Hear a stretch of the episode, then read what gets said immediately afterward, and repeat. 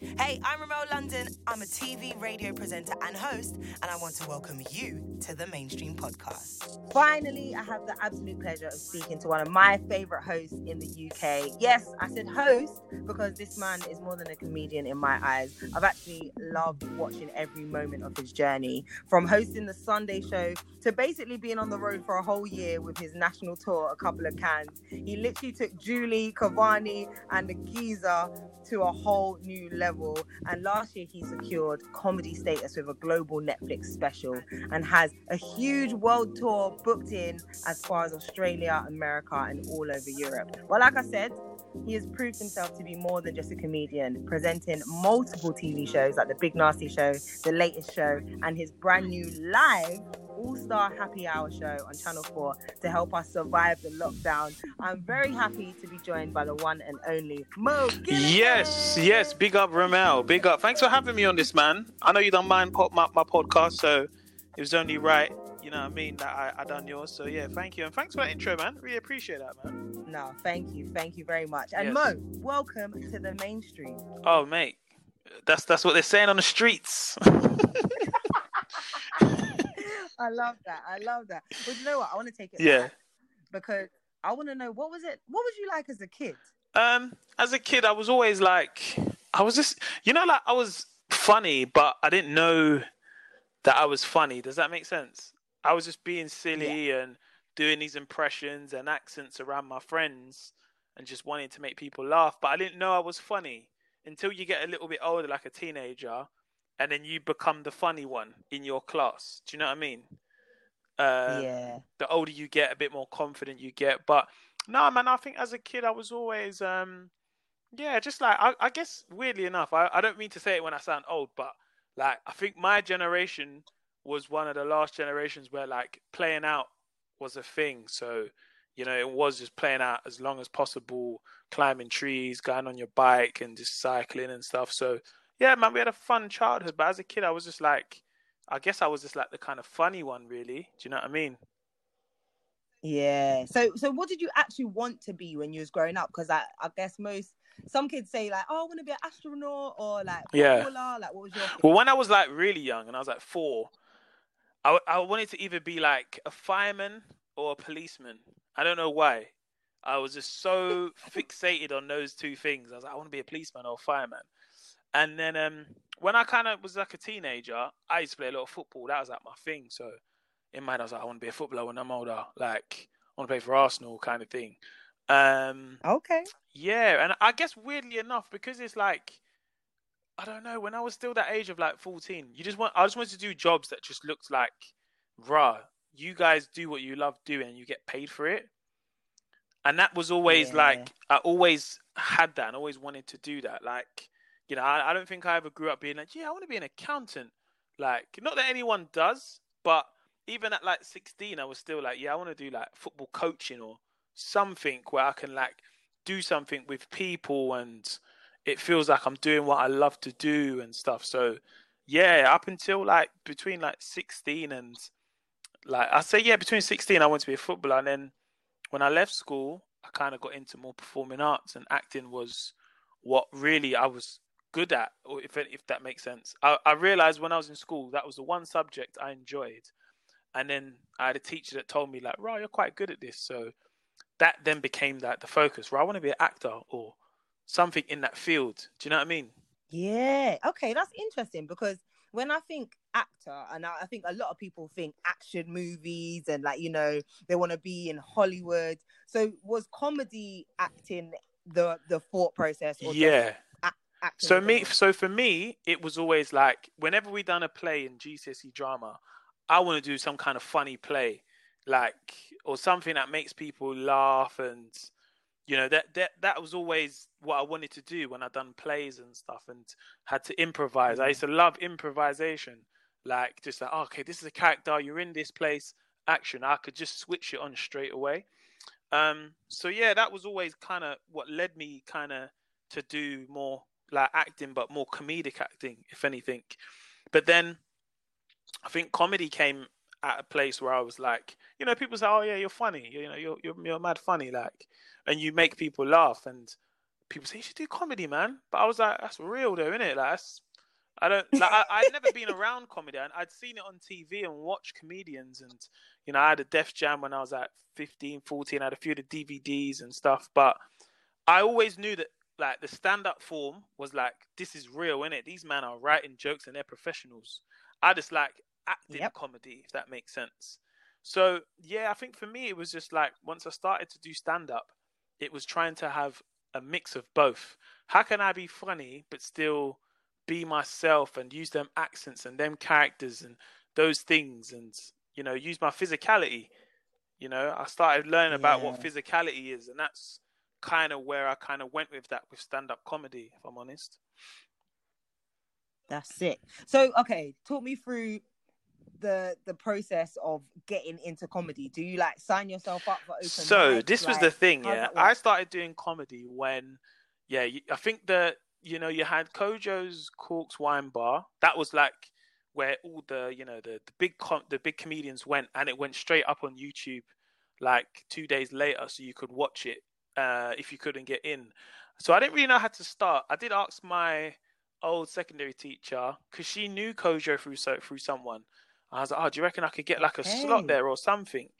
And um, I didn't hear back from it, so I was like, "Cool." So then, for me, I remember a friend of mine who went to my school. He's like, "Oh, bro, there's this show called Sunday Show. You should check it out." He's like, "Like, you know, they put comics on and stuff." So you know, I'd done some small, small, small gigs before then. Like I'd done a friend's wedding. That was like my first. Oh wow, That was That's a like my first deal. official comedy gig, you know. My friend Tyrone, I done his wedding, and I didn't imagine I don't know none of his family, and he's like, "Yeah, man, let's do a little comedy thing." Like, and it's so mad because I don't do weddings now. I get asked a lot, "Oh, can you do my wedding? Can you host it?" for real. And I just don't do it. But at the time, I just wanted some stage time, so I done this wedding, and I, you know, I practiced these jokes, and it went quite well. And I was like, "Raw, went went all right." What? So then I had the opportunity to do like a proper comedy night uh, around the corner from my house, which was like, uh, you know, the pro- professional comedians, but they have this like five minute set so you can do your comedy. So I remember I went down there to, and I told all my friends I've been writing jokes for like two, three weeks. And I remember they said, yeah, you've only got five minutes here. Keep it tight.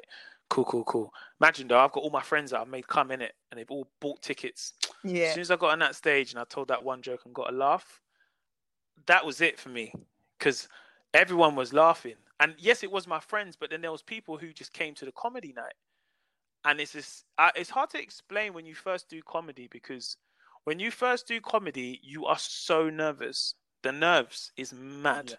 Like it's hard to explain. Should I say this? Should I do that? Should I do this? And then you go up. It's that you're just waiting. You go up, and then when you tell that first joke, you that first laugh. Let me tell you something. The adrenaline is like raw. You lot are laughing at this, and I made this up. nah, but obviously you don't want to get too excited because you got more to go. Do you know what I mean? But you Yeah. do get a, a load of energy from that first couple of laughs you get. I always found that when I was first doing stand up, like when I was doing gigs, you know, especially when you're more unknown, then you, you start telling jokes. You're like, rah, okay, I'm getting laughs here. Where you didn't know, sometimes you get laughs. You might say something off the cuff, and you're like, rah, you look like that. Oh my gosh, that was okay, cool. So yeah, I remember the early days in in stand up. It was um, I just was like, I can't believe people are laughing at what I've made up. This is mad. Like I made this up in my bedroom, and people like it. Like it was so astonishing, you know. Um, so yeah, that that's like my, my That's really it. early memories of of doing stand up comedy. Yeah. That must be insane because I'm I'm still a bit shocked that a wedding was your first one because that's someone's most memor- memorable day, and you risked it all. Do you know what it is as well with like with that situation? I remember I was at college at the time, and when I was doing when I done stand up, you know, I had a, a friend of mine, Tyrone, and he he you know he does acting now and stuff, and um. Yeah, I don't know what it was that made me do it because I that's the most it. I don't do weddings now. Mainly, I don't do weddings as a personal Yeah. thing because I think it's it's such a personal moment to these people getting married. Like, I just don't feel that I I, can yeah. add myself to this occasion. Like, it just doesn't. Unless I know you personally, then it feels a bit more authentic. But yeah, I just say to people, look, I just it's just not me. I just don't feel comfortable doing weddings. Plus, also when you do weddings, people want so much Like, yeah, man, do a joke about my nan, yeah? And also, that's my brother Philip, yeah? My man, he doesn't like did it, did it, so you got to do a joke about that. And you're like, bro, man's doing 10 minutes, bro. What's this about, bro? so that was also another reason why I don't do um, weddings. But um, yeah, I think for me, weddings was just like, it was just the first thing that came. And I only ever done ever two. So I've done that first one, and then I've done one, I hosted my friend's wedding. And that's all I've ever done. But yeah, I used to get so many requests, yeah. man. Fair enough. I respect you for saying no because some people just say don't, yes. Don't get me money. wrong. I've been in but... financial hard times where I'm like, you know what? Doing a wedding right now would be quite good, but I know me, and I know I'll get there and not feel comfortable, and then I've got to tell jokes. And sometimes for this occasion, you're like, people have come for the wedding. I like you haven't come to see mm. comedy. If anything, and I'm, if I'm funny at your wedding, it's a bonus. Do you remember that guy at the wedding? He was mm. funny in it. If someone's not funny, do you know how much that is, bruv? Why did you not get that comedian, bruv? He was dead, you know. nah, nah, nah. Nah, man. Just let me down the comedy clubs that everyone else, man. well, you definitely proved yourself more than just weddings. Like, tell me about Sunday Show mm-hmm. because that was a legendary uh, it marked you as being an incredible host, but also you was able to work off the cuff all the time. So that's where you really kind of, yeah, in yeah. my opinion, I think that's where you got to learn and test crowds. And yeah, no, definitely, man. I think when I done Sunday show, it was already there and it was already a show. And the cool thing about Sunday show is, I someone told me it was like a friend of mine and he said, "Bro, they got this show that goes on every Sunday. You should check it out if you want to do comedy. They're always looking for new people. So this was like, oh, okay, cool. I can perform to my, my, my peers, my age group, people that might find things that I find funny. Because I didn't know how to, I didn't know, in terms of comedy clubs, I didn't know any. So I didn't know how to perform at any anyway. So I was like, cool, this looks cool. Um, and then I think it was on Facebook that I messaged him and said, look, oh, can I come down and do some comedy. My name's Mo, and I had this video at the time, and the video was like a comedy video I had done at my friend's uni. You know, I've been doing a a, a, a bit of comedy here and there. Um, and yeah, I, I sent them the video, and they said, "Yeah, cool. Like, come down, not this Sunday, but next week Sunday." I said, "All right, cool." So a friend of mine, he does music, so my friend Conrad was like, "Yeah, cool, man. Like we always, he does music. I go and support him. I was doing comedy. He comes support me. So I was on the way there. You know, I took the bus there. I'm in Soho. Never really been Soho. Even I was like, what, maybe like 19. I think I was like 19.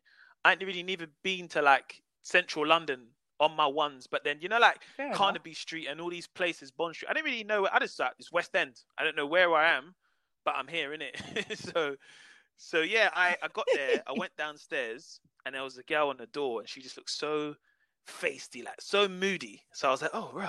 So I was like, hi, you're right. My name's Mo. I'm doing comedy. And she was like, okay, cool. Let me get Marvin. And I was like, who's, who's this Marvin guy? Who's that?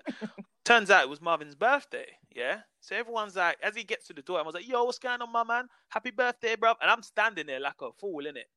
So I'm just like, when can I? I was like, yo, what's, I was like, what's going on? Um, and he's look, like looking, and then the girl's like, "Yeah, that's uh, that's the guy doing comedy." I was like, "Yeah, what's going on? I'm doing comedy." He's like, "Oh, um, uh, okay, cool, um, yeah." And then the girl said, "Yeah, you got. Uh, uh, does he have to pay?" So I was like, "What? I got no money. Like, I thought I was doing comedy, bro. I'm doing it for free. What do you mean do I have to pay?" Like, I was just like, I said this in my head, didn't it? And then um, he was like, no, no, no, no, it's cool, it's cool, it's cool. so I've walked in there. Everyone's in there. It's really packed. Everyone's saying happy birthday to this guy. So already I'm kind of not out my comfort zone, but I'd never been to something like this where it was people my age. Yeah. It was this big event in central London, all downstairs. You got DJ, people are dressed up. I said, "Bro, this is this is real, bro. This is like."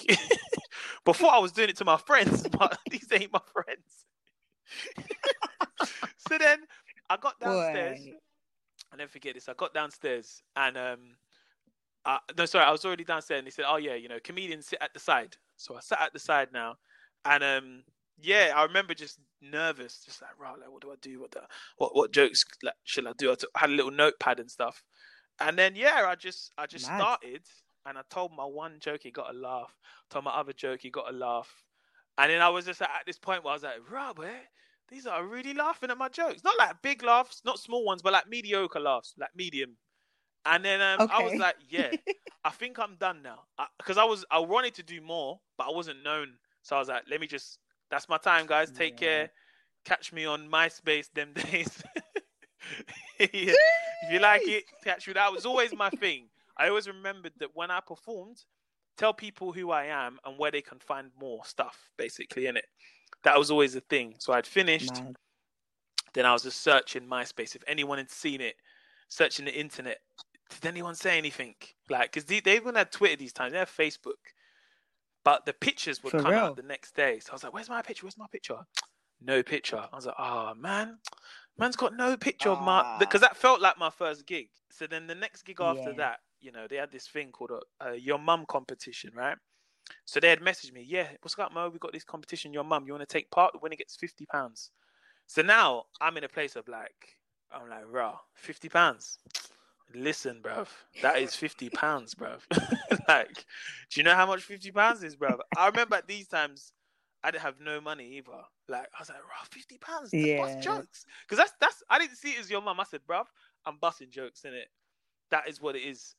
When really your booking fee Yeah, should be but obviously more. that you're you're a newcomer, so you just think, look, if I get paid, it's a bonus. At those times, it was just like if I got paid, it was a bonus. But in my head, I said, I need to win this competition because I need fifty pounds in it, so I'm gonna win. So you know, I, I went there. I remember saying to my girlfriend, I said, look, you got to get me some really big, big panties, like knickers, yeah, like you know, like like What? big, big, big ones, yeah. And she's like, what's what's it for? I said, don't worry, when you see the joke. Anyway, you know, going through now. I think it was it was me and Axel. You know, we're getting against. He said something about my mum, and the first thing I said, people were cracking up because I had prepared in it. People were cracking Wow. up. He come with something. Some people were like, "Last." So already I'm like, "Rah, I'm winning, yeah, okay." Then he said something else. People was like, "Meh." I said something else. Boom, I'm winning again. I'm up two 0 Remel. Yeah. I said, "Rah, I'm winning. Oh this is gosh. mad right now." So then he said something. Everyone starts laughing. Two one. So I said, all right, watch. Wait for this, innit? So I said, look, I shouldn't really talk about your mum because I was with her last night. Went in my back pocket and I gave her, gave him this this big pair of knickers in it. and everyone went mad, innit? Like everyone lost their mind. Because you could imagine what black Uh, audiences are like can't even. anyway. So you could imagine this. It was, oh Yep. my god.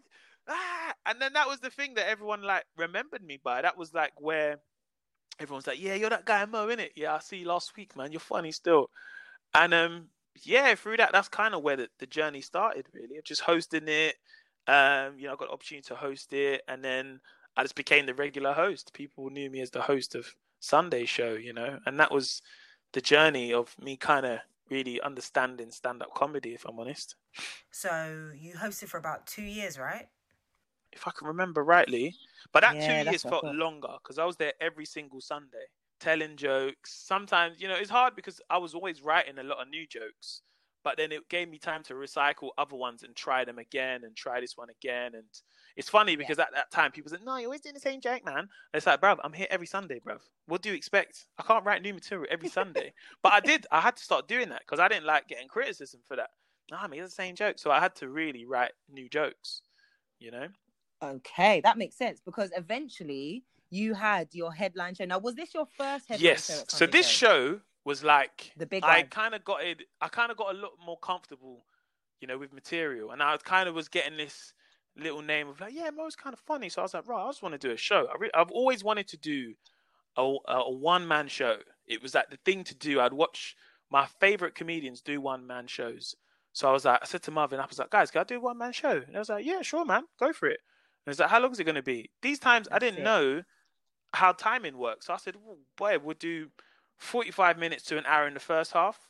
Then we have a second half and do another 45 minutes to an hour. Listen, man, I didn't know about these things, innit? That I had two hours of material. like, I planned it in my house. I Wow. had my laptop. I'm going to do this joke. I writ everything out. I rehearsed it. Um, and yeah, I, I remember that day very vividly because as much as it was a one man show, I just wanted to have that same feeling of performing for the first time, like I did with my friends, but do it again on like, now it's my time. This is me, my show, myself. Yeah. Let's see if it works. And um, yeah, it just it, I, it learned, I learned a lot, if I'm honest, because in your head at that stage, I thought, boom, I'm ready. I'm ready to go on TV, and I'm ready. Where clearly, I wasn't. When I look back, I wasn't ready. Nah, because the thing is, it's like yes, I could make people laugh, but once you start doing stand up and you start doing different audiences and you you change your material and you challenge yourself, I was I was very safe back then with my material. Do you know what I mean? I was doing everything. All that material was based around me being young. Do you know what I mean? Like I couldn't go on TV now and do a Gets impression. Like no one would get it. Do you know what okay. I mean? Like so, and some of the material when I look back, it was it was young. Some of it was silly. Some of it was quite vulgar material that I, I wouldn't do now. I wouldn't do that material now.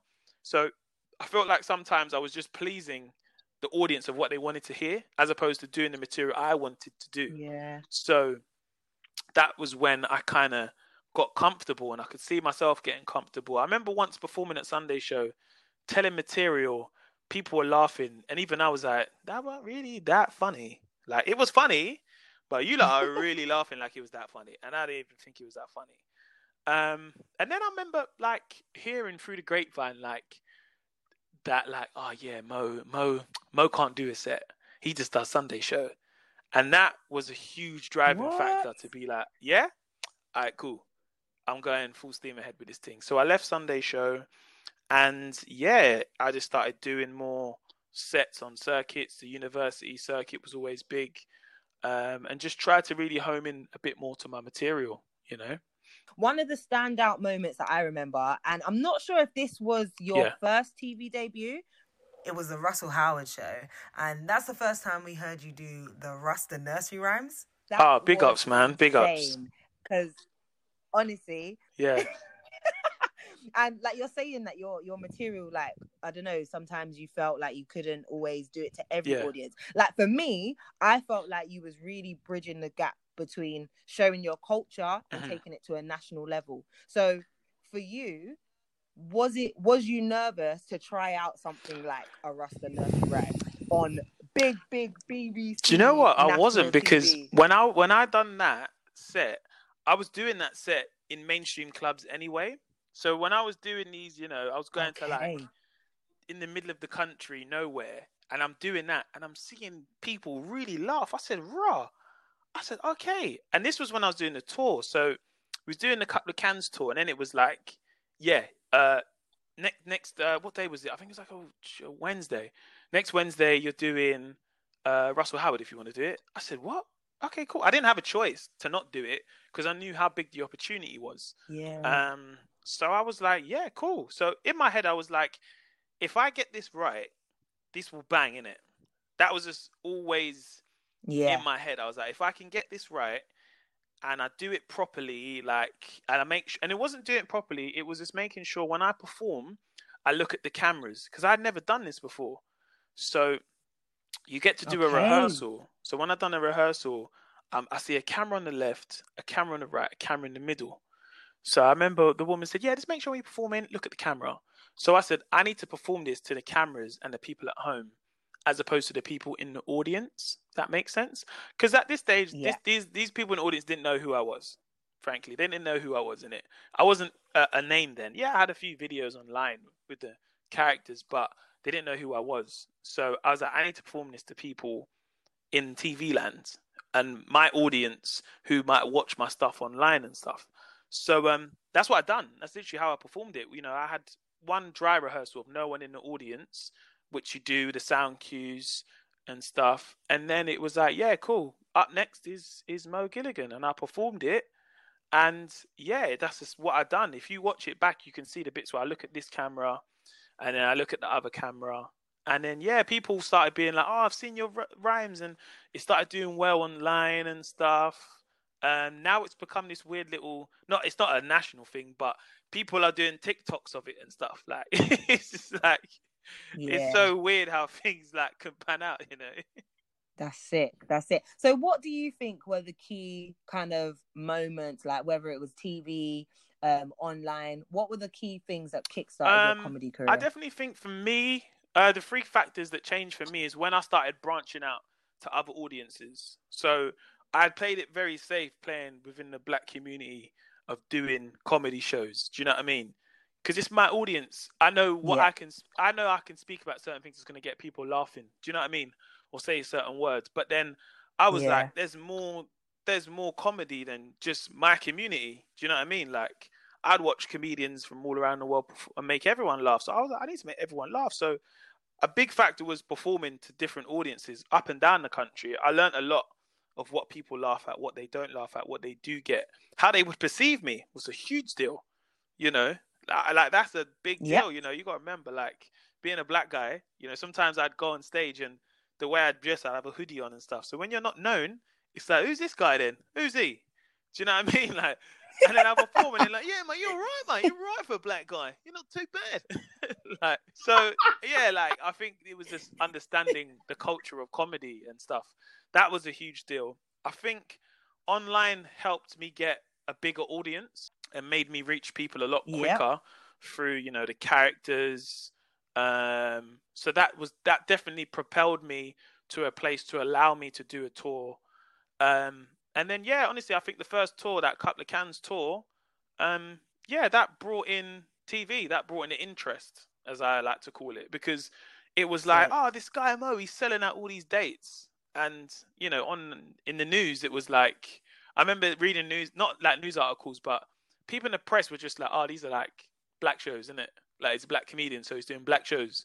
Yeah. And until people started seeing, like, I put up the videos of people coming and you know, even people like Raj, you know, I like about your thing, Mo. You got everyone there, bruv.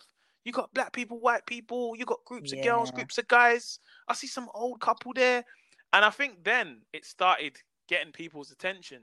You know, because the tickets were selling out. So I was never like, please, please buy tickets. Like when I went on that tour and we started the, the first date, first of October, 2017. Uh, was it 2017? 2017? Man. Yeah. Yeah, 2017. Yeah, I think that so, date yeah. in Cardiff was sold out, and then the next day was sold out, and then people trying to buy tickets from London that were like, "I'll go all the way to Liverpool just to see you," and I was like, "Rah, what for me?" Uh uh-uh. uh And then, um, honestly, Ramon, like, I was just like, "Rah," I didn't. It never felt real because I was like, "Is it gonna stop at some point? Are people gonna stop buying tickets at some point?" Mm. And they didn't, and that was the only reason why we added tickets because more people wanted to come and that's what made the tour what it was. So that interest happened, and then TV came, and then once TV came, it was like, oh Mo, we've got this meeting as a production company. You should come down here, and you know, I'd done some small, small stuff with Channel Four before, like so they kind of knew about me yeah. because I was doing like. You know, I was trying to create this pilot with another production company to go on Channel 4, but never on like main Channel 4, if I'm honest. If anything, it was more short form stuff. Do you know what I mean? And then I think when they okay. seen the tour, it just became yeah, like Saida from Channel Four. She was a commissioner then. She yeah, I got to the I got to Channel Four, had a meeting, sat down with them, and they said, look, we really like you. We think you know you're just really good and talented what you do, and we love to give you a show on Channel Four at ten o'clock. I said, I remember in that week, and I said, oh Sick. shit, that was the first thing I said when they said it. I was just like, rah, because I knew this wasn't happening out of just like we have no one to do it. It was someone that just said like, "Rah, like you're sick in it, and I want to give you this." Like not not they didn't want anything return. It was just like I see something in you, and if we give you the tools to do it, we know it can work. And yeah, in that same meeting, they said, "Look, we've got this other thing with Big Nasty um, that we're doing, um, and we'd like you to be a co-host of that if you want that as well." And I was like, "Yeah." and I was like, "Oh my days, this is this is mad." Because I knew that at that moment, like my life had changed.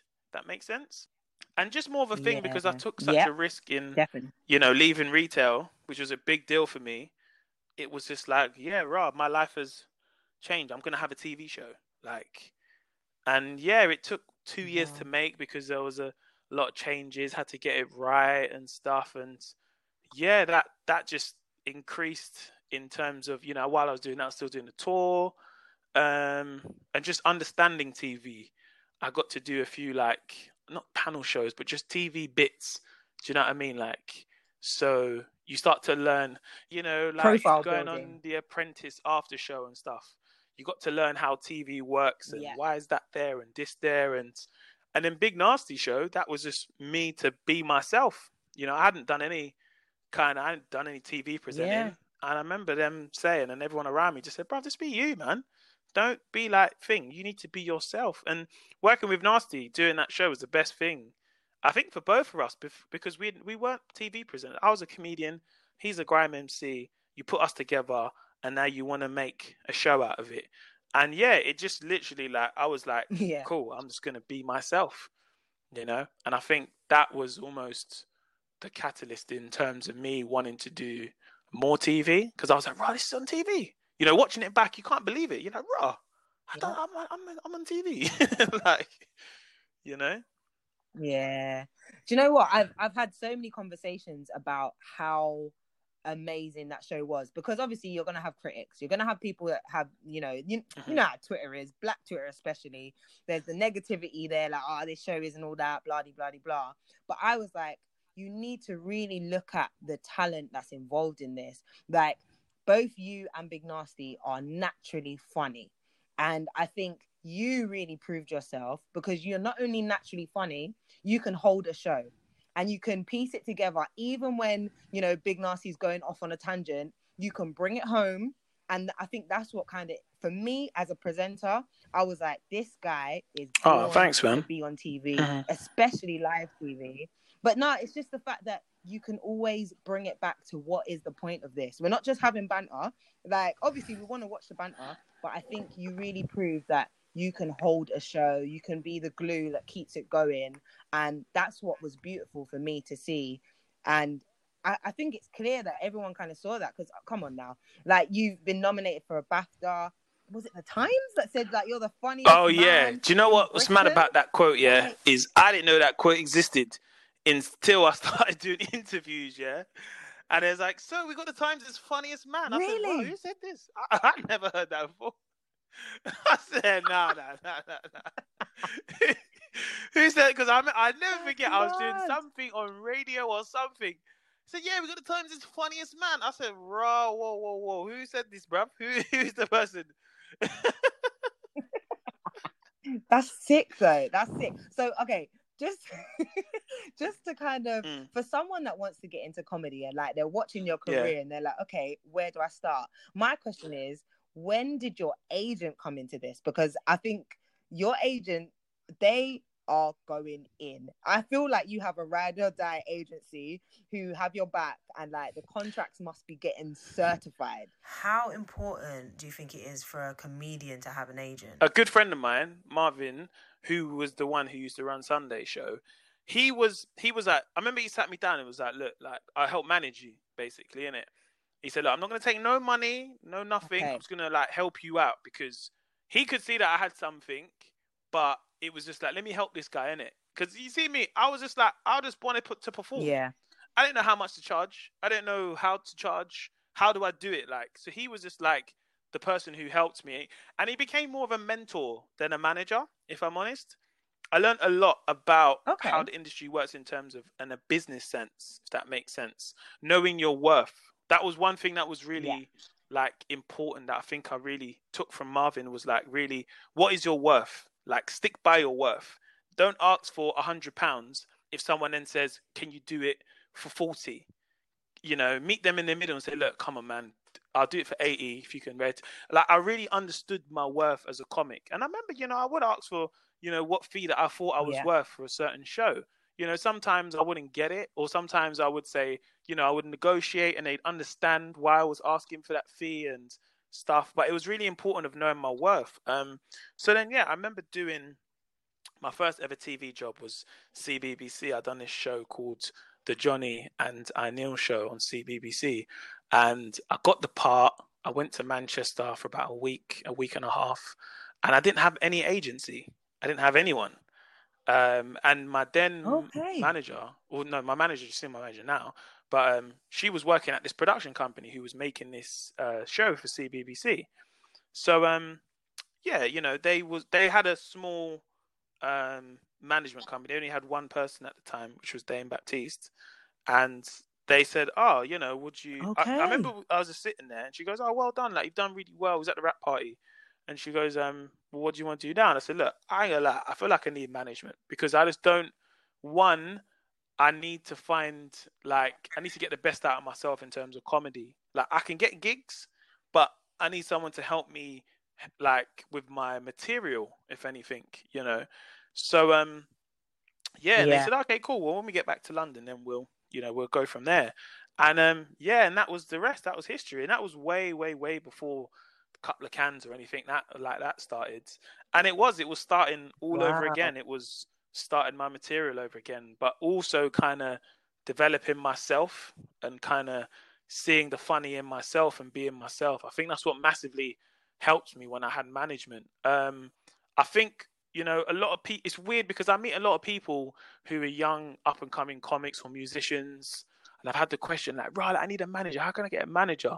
And it's like I remember at that stage having a manager. It felt like I've got a manager. They can do it all for me, and that wasn't the case back then. Back then, me and Yeah. You know, because Kay uh, got signed. You know, Kay was doing comedy. I remember saying to to the guys, I said, guys, you know, you guys should look at signing K, man. He's funny, man. You know what I mean?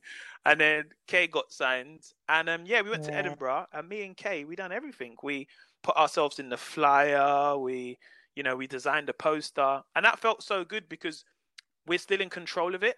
We still had to flyer ourselves. We didn't have a manager to be like, okay, Yeah. you're doing this, you're doing that, and doing it. Because then you get lazy. I feel as like an artist or a creative. Like it's very easy to look at management that they do everything for you, and that shouldn't be the case. It should be Yeah. you need management when, like, when you're in a place where you are too busy and you do have someone to, you know, if there's a contract, if there's an invoice, if there's, you know, oh, do you know what? I really want to look at trying to maybe doing this or whatnot. Then you can sit down and plan stuff because I meet a lot of young people and I'm like, yeah, man needs a manager. I'm like, bruv, that's not you don't need a manager, bruv. Just keep doing what you're gonna do. And the thing is sometimes people see because it's like they're a company, I must go with them.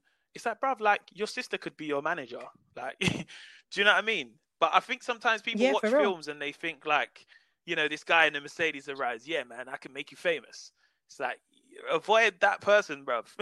like he just needs money. Like that's just how For it real. works. That's it's a business. But people forget that like anyone can be your manager, innit? Like your mum could be your manager. Like so for me, management really meant something once it was, you know, you're doing TV and stuff and you're starting to understand the business side of this industry. And that's where it was more Yeah. crucial, you know. And I said like me having management, I still do you know, there's a lot of projects I say, look, why don't we look at doing this and stuff like that? And that's how it works. It's not just like, yeah, like you should do this, you should do that, you should do this. You know, I'm still in control and say, look, you know, I don't think I want to do that, or that would be really good to do, or why don't we try and do this, and do, or why don't we just do it ourselves? You know, so I think that's the really importance I think of having management. You know, is that they they are there to help you, but you should never stop trying to do it yourself. Do you know what I mean? Like, you know. One hundred percent. I actually spoke to Kay recently. I had him Mm. on um, the mainstream live Q and A, and we were Mm. talking about creating content. Now, like you said, you were actually very much capable of booking gigs. Like you were doing sketches. Like I remember seeing you on Ah, Drunk big ups. on Comedy Central, which I loved. Like you were, you was doing the rounds. So, and I know shortly after that is when you started making Mhm. Instagram and like just social media content. So, what was it that made you think? Do you know what? For me, I used to be social media"? anti doing all these Instagram videos because I was one of them people who's like, nah, man, you got, but can Yeah. you do it on stage? like, nah, man, the real comedy is on stage. And for me, it wasn't like trying to tap into it because I never really tried it. But I was always like, you know, if I was on Snapchat, I'll do something silly like on Snapchat and just try and create this character, which is where the different types of MCs came that got a lot of people's attention and went viral. So okay, I'd realized that I'd done something that I was just messing around in my bedroom, and then it it went online, and people was like, "Raw, this is funny," you know, and I was like, "Raw, I just do that in my bedroom. I'm just fucking around. You don't like that?" And then I got this Yeah. audience from it, from up and down the country. Oh, right, that was so funny, man. Do a part one, do a part two. I said, "Yeah, okay, cool." So I done a part two, and then I done another one. I done another one. Then then I started getting an audience and my my social started moving a lot quicker. So I'd get you know more interaction, more people saying, "Oh man, I'm from Yep.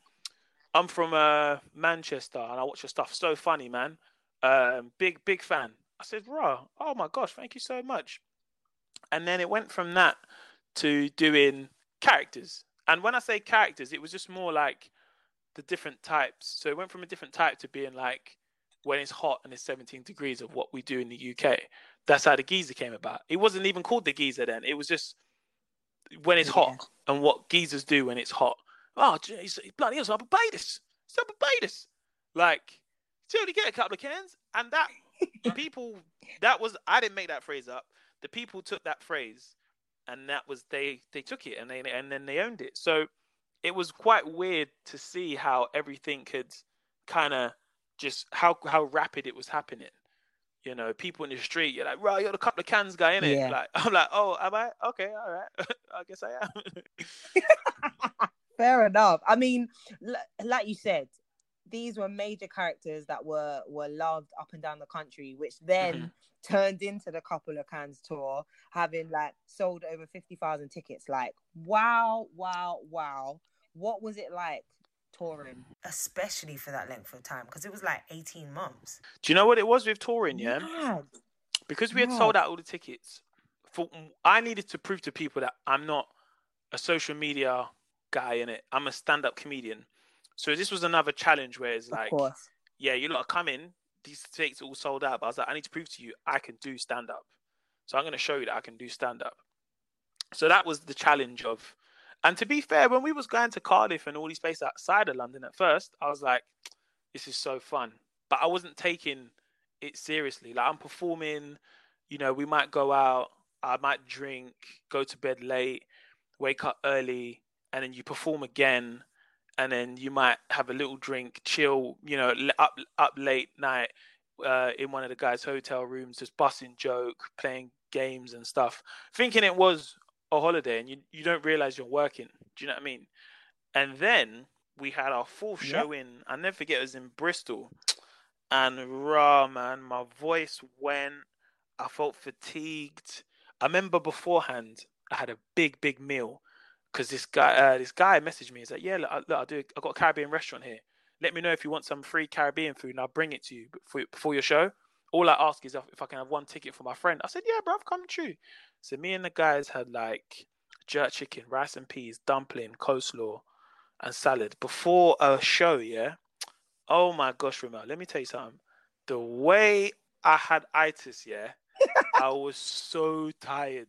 I was so tired, and I had to perform, and I had a sore throat. Wow. And I never forget the venue we was in. They kept pumping smoke into the while I was performing. So you kept getting that kind of, you know, when your voice gets really dry with that kind of dry smoke. Oh man, and that was yep. like raw.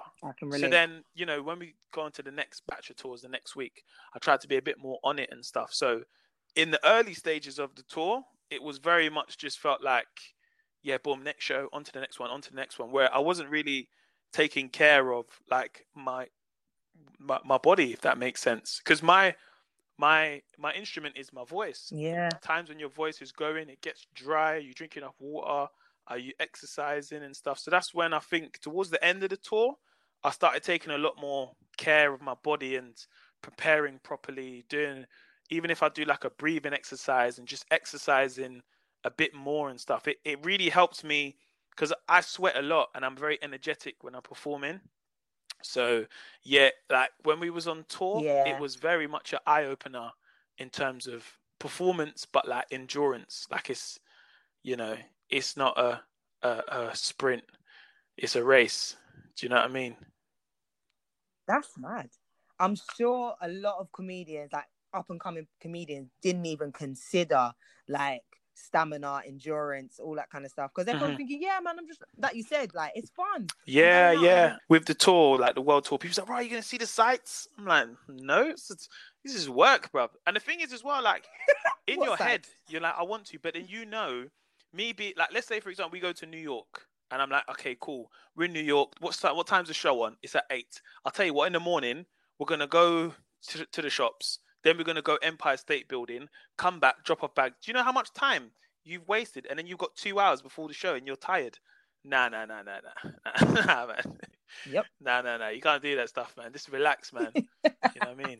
That is a big learning lesson. I'm sure everyone's taking note right now. well, okay. You've obviously smashed it on the on the stage and like online But now, come on, man, you are all over the TV and like Ah, even big having ups, your man. own Netflix special momentum. Like that was you. And it's Mhm. under your own production company, Momo G Productions, which I think is the maddest statement, achievement for you to have ownership of that. So, how did stuff like that come about? You know, sometimes you'd hear of like what a production company is, and you don't really know what it is. I think sometimes it's quite naive and being like, ah, the office is made by BBC. And you're like, no, they're the channel that put on the program. They don't make it. And I think that's what I started learning. Yeah. I was like, rah, this is someone's, co-. and then you realize who owns the company. You ah, so he owns that company, and they make that. Okay, I didn't know that. And once you start learning that, that's the business side of it. You say, ah, okay, cool. And that was where I said, okay, cool. I want to do my own production company because in my head I was like, if I'm going to all these production meetings, which I was, I was going to a lot of production meetings. You know, this idea for that, this idea, and you hear the story of how this company started. Of yeah, this guy worked in TV and then he created his own company, and now they make, I don't know, they make Killing Eve or something like that. Yeah. He said, "Raw." So what? You make that with someone else? yeah. Oh, okay, that's sick. That's what I thought. Well, I, I could do that. I could easily do that. But it's I needed to I, I needed to do it in a way where I was like, I'm not gonna start making you know, obviously in the future, yeah, you know, plans to make sitcom and film and all that other stuff. But when it came to my own TV show, I had all these ideas. You know, I'm sitting there in the meeting and I'm I got all these ideas and they're like, these are ideas that I'd already had online. Do you know what I mean? Let's do a different types and what about we can do something with the, the rest Okay. of nursery rhymes? I said, bruh, this is my stuff. This is all my stuff that I've been making through the years and been doing. I need ownership of this stuff. Because there's there's nothing from someone else taking it and then it being theirs, but then you've made up the thing. Do you know what I mean? So that was kind of where the production kind of company came into Yep.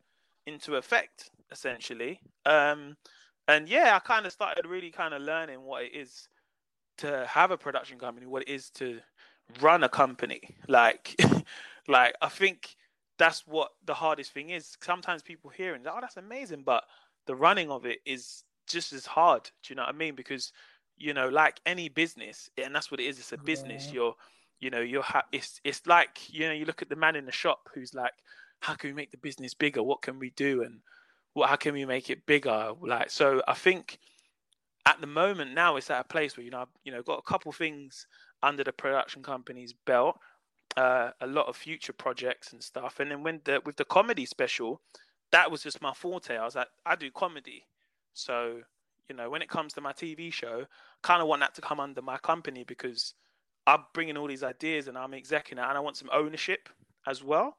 Do you know what I mean? Because if it's your program or your Yep. sitcom, it gets sold off, and it's not your production company. You don't when they sell those rights, you don't get nothing for it. Do you know what I mean? So yeah, as I said, it's like Yeah. I think that's yeah. more for you know if you want to get into an industry, that's definitely something to look at because that's why you start seeing you know musicians start their own record label. Do you know what I mean? You know, so um, I was thinking that as well. I was actually thinking this sounds like that kind of question that a lot of Mhm. artists go: Should I be independent or should I go to the record label? Like it feels similar. Because I mean, for you, does this mean like you pay yourself? Like when you got the Netflix deal, was you like? okay, well, you know what? It, I think it's one of them things where it's just like I have to invest back into myself and the business, essentially. Do you see what I mean? So I think Yeah. it's making sure that it's like, yes, you know, you get paid to to do a job, but then you have to make sure you invest it back in yourself. How can I do that? By having a production company and then putting that money aside into the company. Do you know what I mean? So yeah, I think, and then and then when you do put it back in the company, then you can then look at things like, okay, cool. Like for example, getting equipment for the company. Let's get our own cameras. So now we don't have to borrow cameras if we want to do shoots. We own the cameras. Do you know what I mean? Oh, um, why don't we get really good computers? So if we want to start editing, we can do that ourselves. Um, have a space. We need a space to work in. Where are we going to do it? Let's get an office. So for me, it was just all these things, but just understanding how to do them properly. You know? Yeah. Yeah. Okay, I'm gonna ask you a really personal question, but not that personal. But does being a comedian pay well? Yeah. Because obviously we think Netflix, we're like, yo, it- It depends. To be fair, it's like it's weird because it's like I feel that when I was doing uh just doing stand up, let's say on the circuit, and you know performing, and you know if you get like Yeah. a weekend of gigs and you're performing, that's good money on that weekend. You know, the only thing is it's uncertain because yes, you're Yeah. performing that weekend, but like when I look at things like now, what's happened is epidemic. There's no performance. Do you know what I mean? I remember I remember hearing the phrase of like Of there'll always be stand up yeah. comedy because at hard times people want to laugh. But that I know now that doesn't work. It's an epidemic. You can't have people in a comedy club. So now I've been like, oh my gosh, Exactly. rah. I've got all these friends that do stand up, you know, and people who normally some people do stand up cash in hand and stuff. You know, so in that sense, for what you can do on a weekend, if you're consistent and if you're performing, then yeah, definitely, man. You know, that's just from a point of just performing up and down on the weekends and stuff. Um, but yeah, I think it Yeah. does. But then at the same time, it's like you you can't look at it as like a, a money job, if that makes sense. I, I'm I'm very certain of that because it's like you have to be careful of what jobs you do, because then you don't want to be all over one thing, but then at the same time you need to pay your bills. So I think you know you want to yes it can pay well, but you also need to make sure that you don't take every job under the sun. You want to be in a place where it makes you, oh, okay, I see my man on this, but he didn't do this and rare tear tear. Because got to remember, there's always going to be someone funny than you. I'm not the funniest person. There's f- funnier people than me, but at the same time, I'm making sure that I'm in a position where I'm not rinsed out. Do you know what I mean? So that's very important, I think, with with comedy. You know, yeah, definitely. Okay, so what has been your highlight so far? I mean, obviously we're we're in the middle of a pandemic, but you're still managing to do big, big things like uh, quarantine games, and you know we're going to talk a little bit about All Star yeah. Happy on Channel Four. But so far for you, Oh, I don't know. I think been okay, the three I'd always pick out is the TV show, the Lateish show.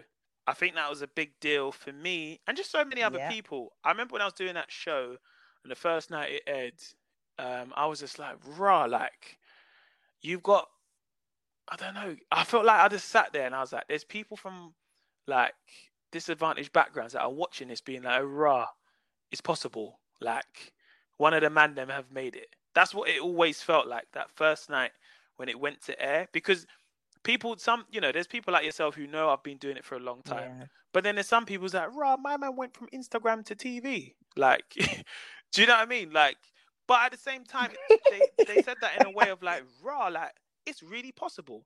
He went from doing couple of cans videos. Now he's got a TV show and that's what I remember that first night when it went out on Channel Four. Uh, It was quite a quite emotional because I was like, rah, like here we are, like ten o'clock, Channel Four, like like got my own show, and people are tapped into it and they're texting, they're saying they're gonna Yeah. watch. So that was huge. Um, then the Netflix was a big, big deal because I think for me it was like it was hard because. I had recorded it in like April, May, like no, sorry, in April. So I was involved in the process of the editing and you know sound, and then you know we're like, cool, what day is it gonna come out? And you know, I remember hearing like like oh, you know, with Netflix sometimes they take long to bring things out. They might delay it, they might change the date, and all this stuff, right? So I was just like, oh man, okay, cool. Then I heard, boom, Top Boy's coming out. So I was like, oh man, my thing's gonna get pushed back now, man. No one ain't gonna be watching my thing now. Everyone's gonna be watching Top Boy. And then Top Boy came out, and then the people at Netflix was like, "Hey Mo, we'd love you to do like a little sketch or something with the guys from Top Boy." And I said, "Rah, what me?" They said, "Yeah, we'll help Oh, uh, Top Boy yes. and help yourself." You know, we do these things with like other shows, and I said, "Oh, okay, cool, man, that would be sick." And then done that. Uh, Top Boy had obviously it had come out and stuff. Then it was this nervous thing because I normally with Netflix, they normally wait till like the last two weeks to say, boom, this is out and stuff. So, like, what had happened, I think it was like GQ Australia had announced the shows that are coming on Netflix in October. I was in that list, in it. So it's like comedy from Mo Mo. And I'll never forget, I was Oh. in uh, Edinburgh. I was coming back. I was uh, ready to catch a flight to London City Airport, yeah. And uh, when I mean Remel, yeah, there is bare articles that kept saying, oh, Mo's got a special. Mo's got a special, but no one's tweeted it yet. So I was like, okay, cool. No, then I get uh, just about to board the flight, and oh. someone tweeted it. Mo, I just think you got a Netflix special coming out. Remember, this was secret. like, so imagine for the whole summer, like the Lateish yeah. shows happened, all that stuff. Like when I mean only like a couple of my friends, like my, my close knit friends knew, and my family. That was it. Every time, I, you know, you see someone like I think, "What are you up to, man?" Nah, man, just on to the next. I didn't tell no one. Like, so when this guy tweeted, I said, "Look, we need to make an announcement yeah. now because I don't want someone telling this is huge news. I don't want like Graham Daly telling everyone before I do. Of course. Like, I was like, I need to tell it first, like, so then, um, yeah, then you know, there's a lot of back and forth because you got to remember everyone's in different countries. So they're based in LA, but then there's someone course, who's yeah. based in Amsterdam who's got to give the go ahead to someone based in uh the East Coast in New. I was like, oh man, come on, let me just say and tell people. And then I landed. I never forget, I was stuck in this traffic coming back from the airport. Big, big traffic near Woolwich. I was like, come man, I'm like, I'm not that far home, innit? I was like, please just send me the thing. And then my battery's going as well. Because I mean, this car for so long. Uh, the guy's like, yeah, I got a charger. Gave me a charger. Mad. And then he's like, yeah, cool. You can tell people. When I mean my heart was beating, yeah. my heart was beating right in the caption. Because I was like, okay, cool. Like, oh man, I got to do it. Because in my head, I kept thinking someone's going to tell me, someone's going to say it before I do it. And then, yeah, just announced it and it just went nuts. Yeah. Like, in terms of the announcement, in terms of people, like, raw, like, congratulations looking forward to it. And on the day was quite weird because there, I'd had a month of anticipation. Normally it's like two weeks, so I had a month of people waiting for it, and it came out in the UK at 8 a.m. Oh and by goodness. nine o'clock, I had tons of messages from people around the world. Yo, man, just watched your special, loved it, bruv, so funny. This is all around the world, and it was like this, like non-stop, for about close to about a month to six weeks where like imagine like how can I describe wow. it? Like every ah, uh, how can I describe it? It's not even like always notifications. It's like you know when you go onto your like like let's say you go onto your Twitter or what people have mentioned you in or what people are saying. That is all you see for six weeks to the point where you it's not you want to mute it. Yeah. But you're like, oh, okay, cool. This is nice, man. People, and you, you get people that like it, people that don't like it. Um, you know, but yeah, it was just constant for like a good six weeks of like famous people watching that's it. That's overwhelming. Um, yeah, it was ma- it, it, for me. It was massively overwhelming because, you know, if it's like everyone telling you you're the best, you're the best, you're the best, you are the best, and me being like, thank you so much, but I can't be the best. There's, it's not like I can't be the best, but you're like, thank you so much, and it's not that you want to believe the hype but you also got to be careful not to believe the hype. Because that's when you can be like, I can do anything. I am the best. Look at what yeah. my people say about me and red tear tear. Because I need to, like, I, for me, it's just people to watch it. But at the same time, it's like, I got to do another special and I got to do another one. And do you know what I mean? So it was quite a, a was, yeah, quite a challenging time, if I'm honest, because you got people that will message you for no reason. Bruv, your Netflix special was shit. And I'm like, okay, fair enough. That's your opinion. That's cool. Some people oh say, Big man, why are you doing comedy, bro? You're not funny at this thing, bro. like, unprovoked. Do you know what? When it when it's TV Those and it's guys. on at ten o'clock, you know you're gonna get that. oh man, I've watched this late show. This is garbage. Cool. You watched it at ten o'clock, in it. Like, or if I put a funny video up, at that time, I'm gonna get like some people say, "Oh, this wasn't funny." Red tet tet. That is always gonna happen in it. But this was like for six weeks. So bare people, ten people. Yeah. Oh my, they're just so funny, but it's the best thing I've ever seen. It's the best. Da-da-da-da. Someone, ah, bro, you're shit. you're like, oh, okay. So it's not like it's not even like you don't know what to believe because obviously I put the work out. I was proud of it, and I, I, I think it was it was a great special. But at the same time, you you can't let that get into your head of believing like everyone's telling me I'm the best. I am the best. Like you can't let that get to your head. For me, it was like, thank you so much but now I have to move on to the next one.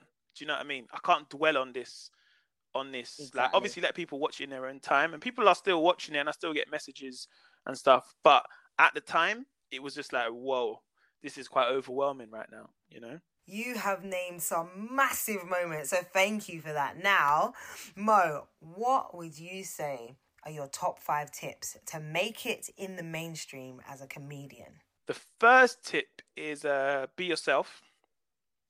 Uh, and the thing is, people hear that and it goes through one ear and another, but it's important to be yourself. So don't be someone else in the meeting and then on screen you're yourself. Be who you are throughout everything, through auditions and you know you're meeting someone. Be yourself. Like people see when you're you. Do you know what I mean? So I think that is massively important.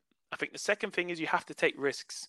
Like it's very easy to be in your comfort zone and say, "Would you know what? I'm comfortable doing this, so I'm gonna do this," and just keep playing maybe to this audience, or keep doing this type of music, or keep doing this kind of sketch. Like you have to take a risk, do something.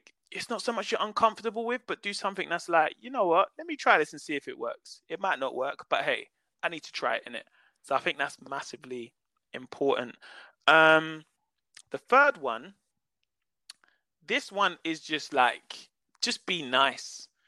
I've got a lot of jobs by being nice, and I don't. The thing is, it's hard when you when I'm saying be nice. Like, don't fake it in it, but like, just be nice to people, man. Like, it gets you a long way, and people people don't realize being nice is like, yeah. I think sometimes in this, I, I remember having this meeting and they said, "Oh Mo, man, you're such a nice guy, man. Oh, I bet I'm gonna meet you in two years' time. You're gonna change." I said, "What?" I said, "What do you mean by that?" Is that everyone? Everyone changes, but it's okay. You're new into it. I was like, "What?" Like, no, like you're meeting me. This is who I am. Like, I'm just being myself. Like, you know what I mean? So, um, I think being nice to people, you know, greeting everyone with the same yeah. energy. Do you know what I mean? Like, don't be like, "Oh, you're important. Let me talk to you," but you're a runner nah, man, just get me the tea. Like, nah, it doesn't work like that, man. You, if you have the energy, you won't go far in this thing. I'm telling you, man, it's not a good thing to have. And I'll be honest, I said it again. I've got jobs by just being nice, not by, by being nice, but just being, oh yeah, most nice guy, man. We should get him on this project and stuff. You know, um, so that definitely helps.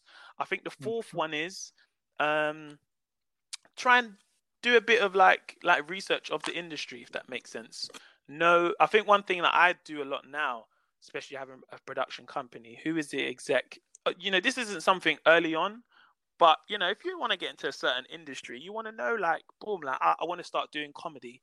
How do I do comedy clubs? Let me find the comedy clubs. That's what I mean in terms of research.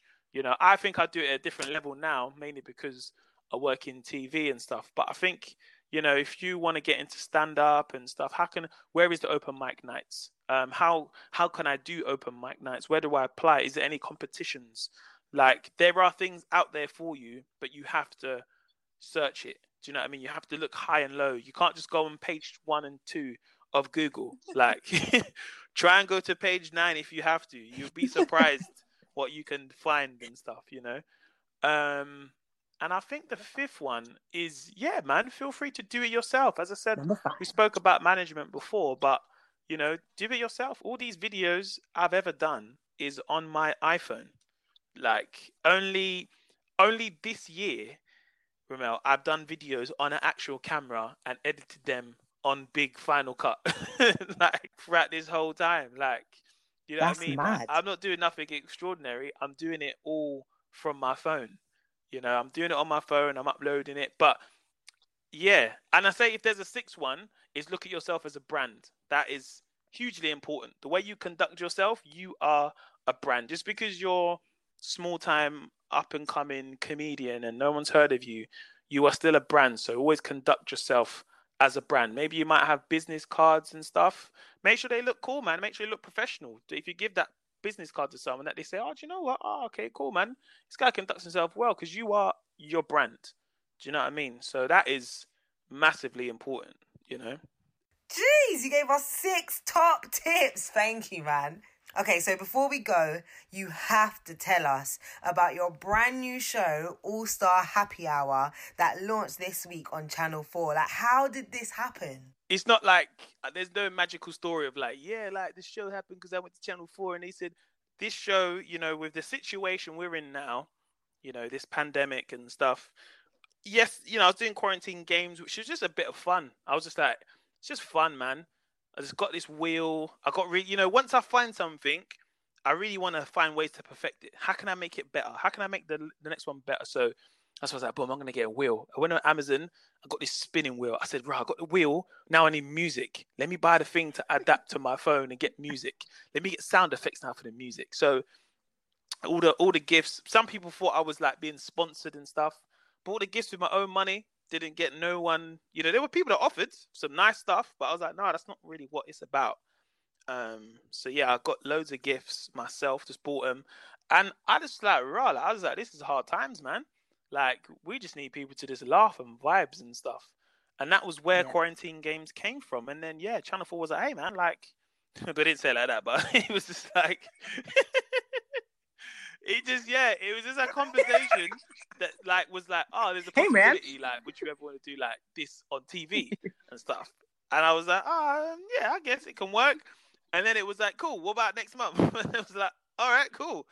And then it was like, yeah, you yeah, that was that kind of how it happened. And Wow. obviously like it's my production company expectation so you know doing a lot of zoom meetings and rehearsals for it and stuff and yes it is live and i've done live tv once before which was at the rated awards so that was that was the live tv Oh, yeah. that i had done um so yeah smashed, by the way. Oh, big ups, man. Big up. Do you know what? It's weird. I've done like other TV stuff. I never felt pressure, but when it's your own like people your age group and stuff, I don't know what kind of pressure that it is, you know. But I was just like, right, I'm nervous, boy. These are like, this is my, this is me, innit? I could be a meme, like.